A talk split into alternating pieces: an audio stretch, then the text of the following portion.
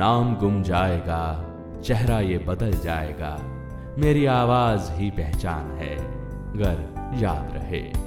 सुर सम्राज्ञी, लता मंगेशकर।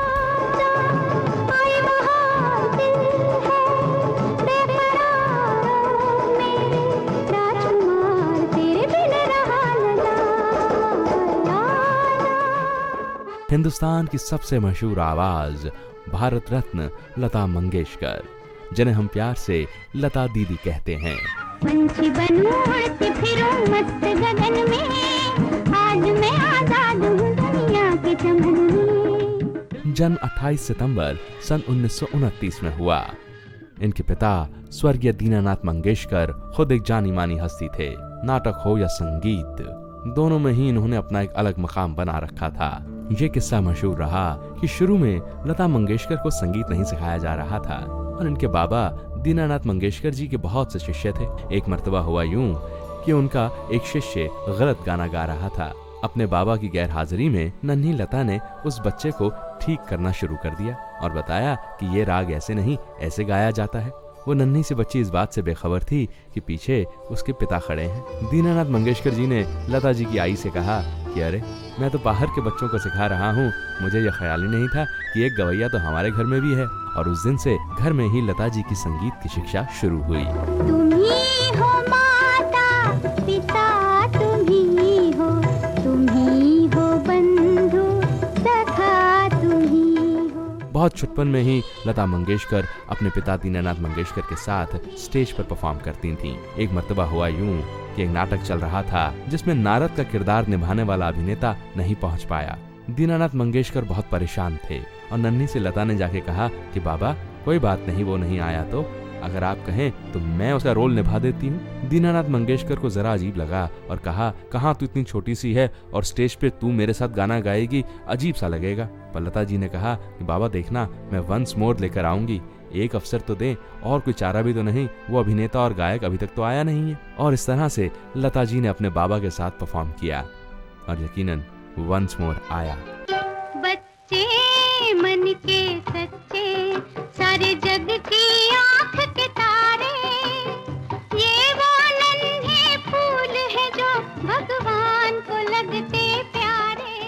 लता जी की आवाज़ के जादू ने फ़िल्म जगत में तो धूम मचाई, पर इस मकाम तक पहुँचने से पहले लता जी की ज़िंदगी में अजब उतार चढ़ाव रहे। बचपन में ही इनके पिता दीनानाथ मंगेशकर जी, जो कि खुद एक बहुत बड़े ज्योतिष के ज्ञाता थे, उन्होंने लता जी से कहा था कि देख बेटी, तू आगे जाकर इतनी सफल होगी जिसकी कोई कल्पना भी नहीं कर सकता, लेकिन उस सफलता को देखने के लिए मैं नहीं रहूँगा।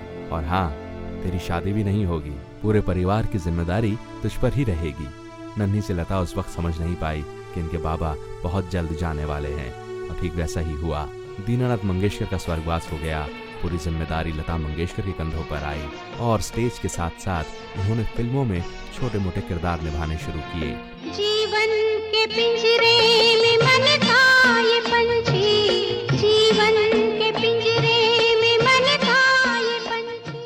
मास्टर विनायक की कंपनी में ये काम किया करती थीं। वही मास्टर विनायक, जिनकी बेटी नंदा आगे जाकर बड़ी ज़बरदस्त अभिनेत्री बनी। लता मंगेशकर को ये कतई पसंद नहीं था कि वो एक्टिंग करें, और एक मर्तबा शूटिंग से ये लौटी और घर आकर फूट फूट कर रोने लगी। जानती थी कि छोटे भाई बहनों और परिवार की ज़िम्मेदारी इनके ऊपर है एक्टिंग तो करनी पड़ेगी। और जब इनकी माँ ने पूछा कि रोई क्यों कहने लगी ये बनावट मुझसे नहीं होती, मुझे सिर्फ़ गाना ही गाना है। किस्मत ने इनकी बात सुनी भी। इन्हें संगीत की शिक्षा तो मिली, पर फ़िल्म इंडस्ट्री में इनको काम आसानी से नहीं मिला।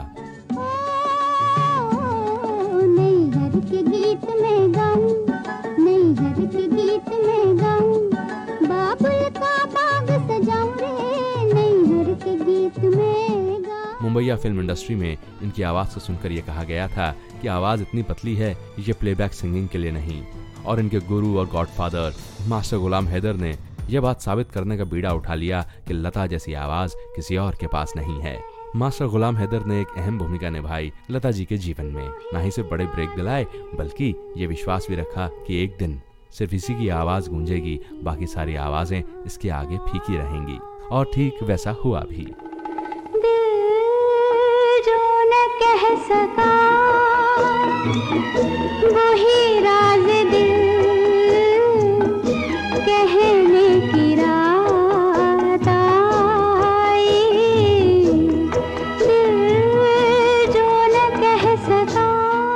लता मंगेशकर ने एक से बढ़कर एक संगीतकार के साथ काम किया, चाहे वो मास्टर गुलाम हैदर रहे या फिर नौशाद साहब। शंकर जयकिशन की जोड़ी रही या मदन मोहन साहब।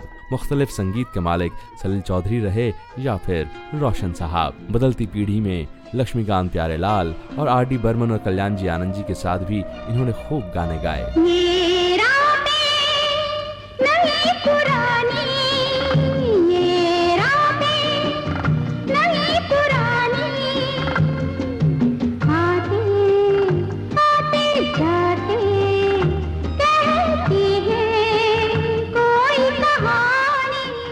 लता मंगेशकर इकलौती ऐसी गायिका रहीं, जिन्होंने कहा, गाने की रॉयल्टी गायक को भी मिलनी चाहिए। रिकॉर्डिंग की पेमेंट के बाद भी जब तक वो रिकॉर्ड बिक रहा है, उसकी कमाई का छोटा सा हिस्सा गायक के हिस्से में भी आना चाहिए और इन्हें रॉयल्टी मिली। हालाँकि प्रोड्यूसर्स इसके खिलाफ थे। राज कपूर साहब ने तो यहाँ तक कहा था कि, लता, मैं तुम्हें रॉयल्टी नहीं दे सकता। मैं यहाँ पे बिज़नेस करने आया हूँ। और तब लता जी ने जवाब दिया था राज साहब अगर आप बिज़नेस करने आए हैं तो मैं भी फ़िल्म इंडस्ट्री में रानी बाग में घूमने नहीं आई। और अपनी बात लता जी ने मनवाई। इस दुनिया में जीना हो तो सुन लो मेरी बात। गम छोड़ के मनाओ रंग बरेली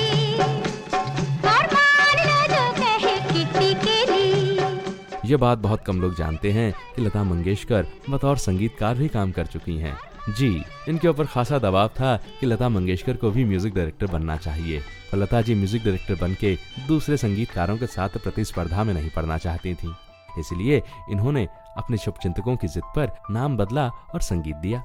मराठी फ़िल्म थी राम राम पाहुना और बतौर संगीतकार लता जी ने अपना नाम रखा था आनंद घन। और ये राज भी तब खुला जब एक अवार्ड फ़ंक्शन में बार बार आनंद घन को मंच पे बुलाया जा रहा था और वो वहाँ पर मौजूद होते हुए भी स्टेज पर नहीं चढ़ रहा था। ज़ाहिर सी बात है, लता मंगेशकर कैसे ज़ाहिर करती कि वही लता है और वही आनंद घन भी।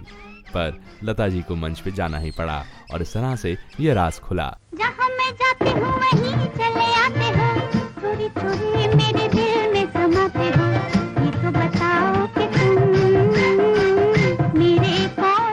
ये बात भी आगे जाकर पता चली कि 60 के दशक में जब लता मंगेशकर एक अलग मकाम हासिल कर चुकी थीं, तब इनकी तबीयत अचानक बहुत खराब हो गई थी। मौत के मुँह से इन्हें बाहर निकाला गया था और डॉक्टर ने इन्हें बोला था कोई आपको धीमा जहर दे रहा था। और वो डॉक्टर सही था। इनका एक रसोईया इन्हें हर रोज धीमा जहर दिया करता था जिसकी वजह से लता जी की जान भी जा सकती थी। पर इनके बीमार पड़ते ही रसोईया भाग गया।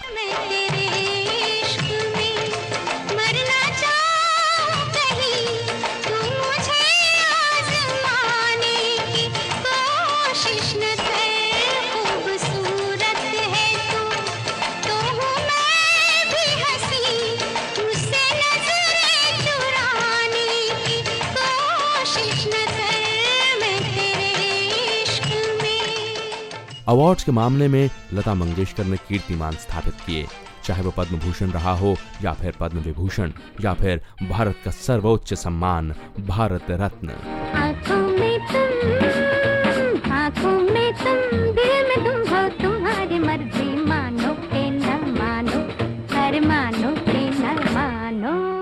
जहाँ पर फ़िल्म फेयर अवार्ड्स की बात आती है तो लता मंगेशकर ने यह फैसला कर लिया था कि अब नए गायक गायिकाओं को मौका मिलना चाहिए। इसीलिए एक वक्त के बाद इन्होंने अवार्ड लेने से इनकार कर दिया था। आज कल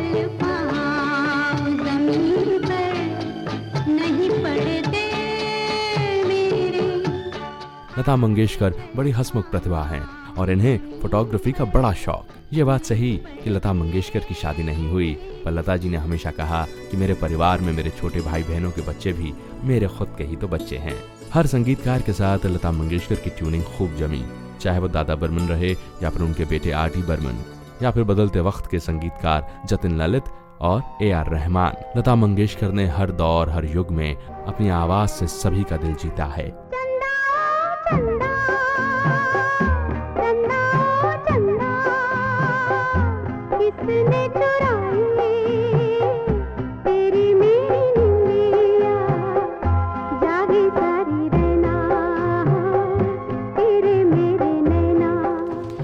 जब हिंदुस्तान और चाइना का युद्ध हुआ और बहुत सैनिक शहीद हुए, तब लता मंगेशकर की आवाज़ में ये गाना आया, ऐ मेरे वतन के लोगों, जरा आँख में भर लो पानी। जिसे सुन तत्कालीन प्रधानमंत्री पंडित जवाहरलाल नेहरू रो पड़े थे। ये बात भी मशहूर रही है कि लता मंगेशकर इकलौती ऐसी गायिका हैं जो गाने के लफ्ज सुनकर ही उस गाने को रिकॉर्ड करती हैं। यदि कोई भी आपत्तिजनक शब्द हुआ तो लता जी उस गाने को रिकॉर्ड करने से इनकार कर देती। गजलें रहीं या फिर रोमांटिक गाने। दर्द भरा गीत रहा या फिर सपनों भरा। हर जज्बात को लता जी की आवाज़ मिली है।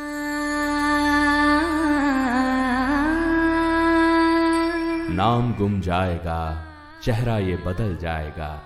मेरी आवाज़ ही पहचान है, गर याद रहे।